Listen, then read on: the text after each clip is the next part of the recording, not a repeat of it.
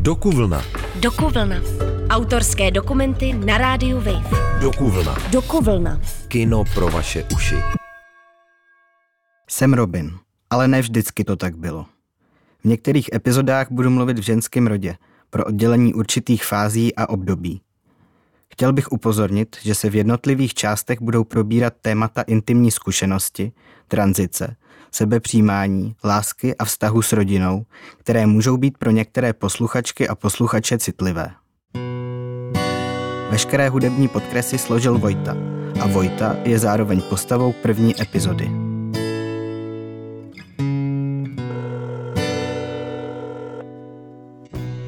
Měla jsem velký sen stát se režisérkou anebo nějakou umělkyní.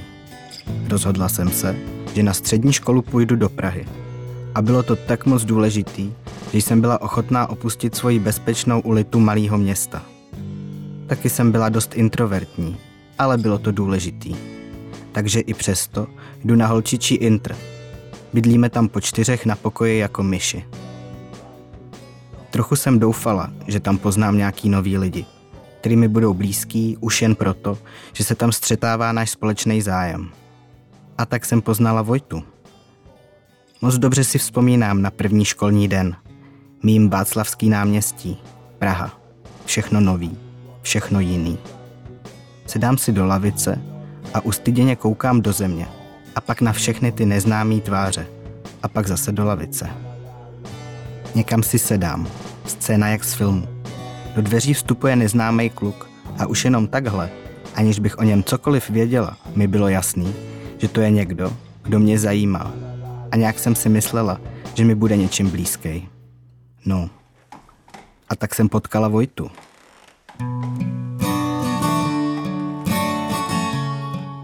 S Vojtou jdeme do kavárny. A jak je pro nás typický, já si dám kafe a Vojta si dá horkou čokoládu. Sedíme naproti sobě. Smějeme se, ale jsme nervózní. Vojta si hraje se šňůrkou od sluchátek a já posouvám hrnek od kafe do prohlubně pod šálku. Jdeme se po více než deseti letech bavit o našem vztahu.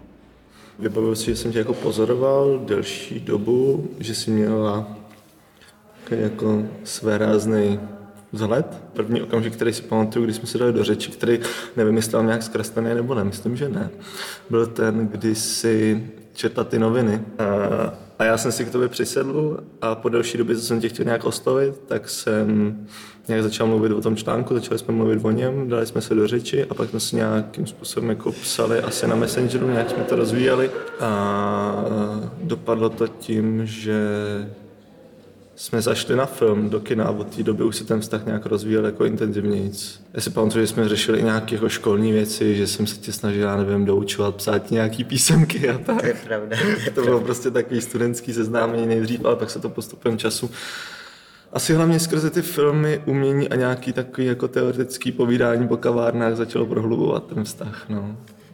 No, já myslím, že jsme na to možná oba začali nahlížet jinak, když jsme teda šli na ten film do kina, eh, do Světozoru mm-hmm. a to byla tehdy premiéra té Melancholie. Mm-hmm.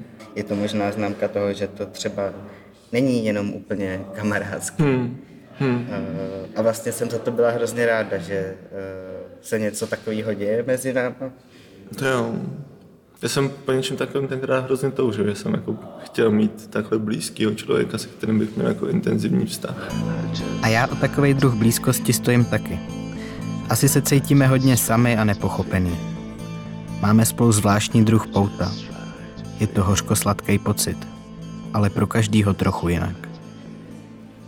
Že jsem tě vlastně chtěl brát jako svoji holku, což se úplně nedařilo, protože se tam nedařilo navázat nějaké jako intimní spojení, který se týká víceméně prostě tělesna.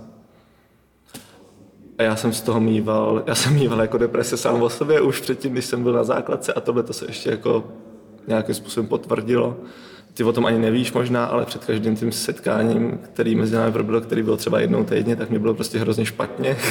Projevovalo se mi to i prostě na jako těle, že jsem mýval prostě horkosti, horečky, Často jsem ti psal, že prostě se nemůžu sejít, protože mi je blbě. Byla jsem naštvaná, protože jsem tě chtěla vidět. A myslela jsem, že prostě kecáš a seš línej.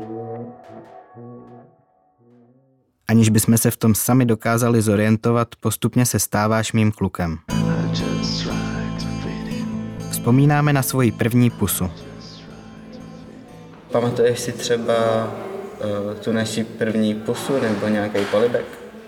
Tak jsme se loučívali často na Masaryčce a tam teda proběhla první pusa po takových jako hodně rozpacích. Bylo to pro mě všechno hrozně rozpačitý mm-hmm. a pro někoho je třeba úplně přirozený, že se teď najednou ty lidi chytnou za ruce, teď se nějak políbí, teď se nějak obejmou. A pro mě to bylo jako něco, co vlastně jako chci a toužím potom, mm-hmm.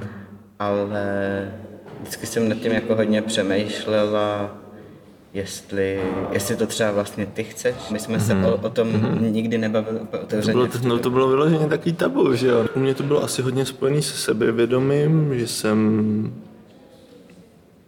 měl ten pocit, nebo si nedokázal představit, že by se mnou takový vztah a takové věci chtěl někdo navazovat.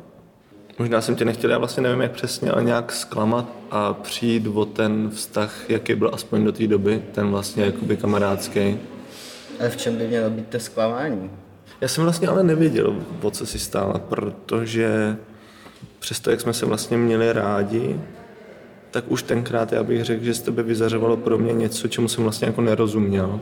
Co bylo takový, já nechci říct úplně asexuální, ale něco, něco na tom je.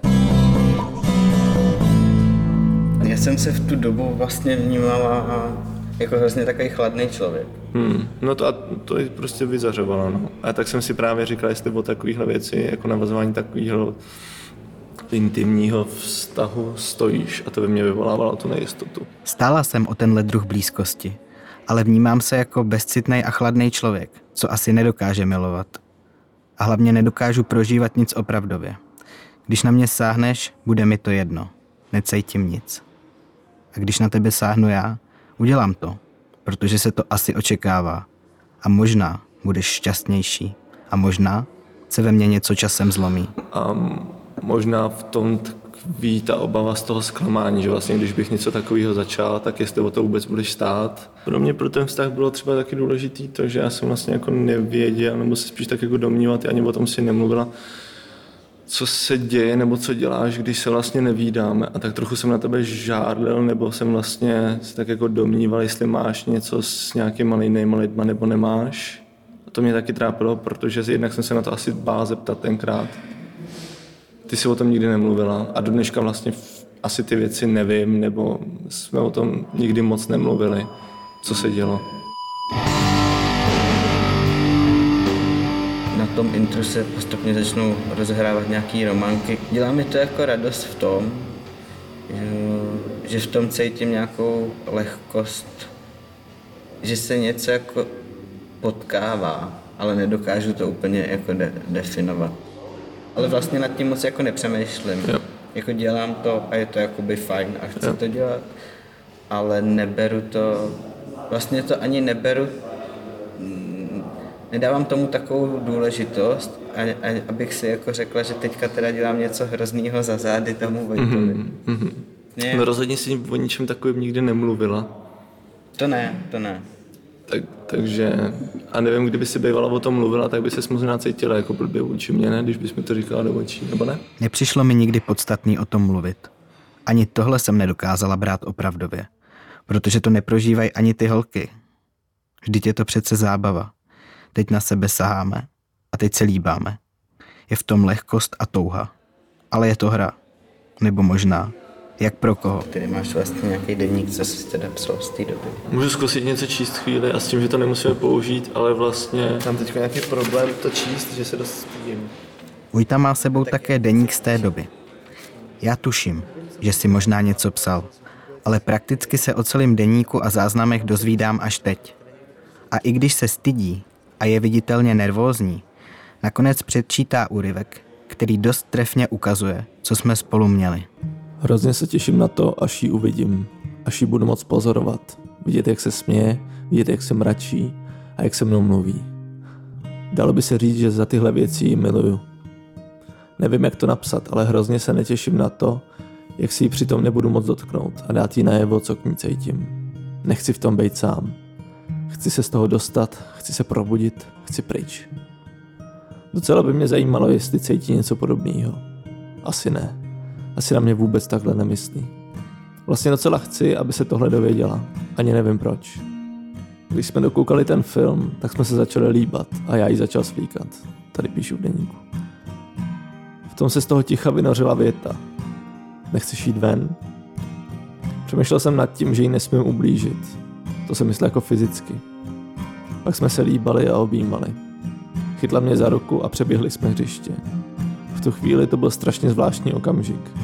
Cítil jsem tíseň a tlak, ale zároveň hroznou volnost z toho ticha, běhu a prostoru kolem sebe. Chytla mě za ruku a říkala, že to nemyslí zle, ale já to nechápal a pořád nechápu. Pak jsme se poměrně dost přestali výdat. Potom na začátku roku 2016 to vlastně skončilo tím, že jsem ti řekl, že jsem poznal někoho jiného. V jakou dobu tam přichází ta psycholožka do toho? Když jsi našel holku, spadnul ze mě hrozný kámen. Ale překvapilo mě, že třeba taky dokážu brečet, že se mě to dotýká. Jako bych měla pocit, že o tebe přicházím, i když vím, že ne. Na to jsme až moc propojení. Konečně můžeš být šťastný. Se mnou bys nebyl. Až teď si uvědomuju, jak moc velký vliv mohlo moje neuvědomění mít pro tvoje nadcházející vztahy. Další část příběhu a i tu psycholožku budu řešit v následující epizodě se Ségrou. Dokuvlna. Dokuvlna. Autorské dokumenty na rádiu Wave. Dokuvlna. Dokuvlna. Kino pro vaše uši. A nezapomeňte, podcast Dokuvlna si můžete pustit kdykoliv i ve svém mobilu. Přihlaste se k odběru podcastu na wave.cz lomeno podcasty.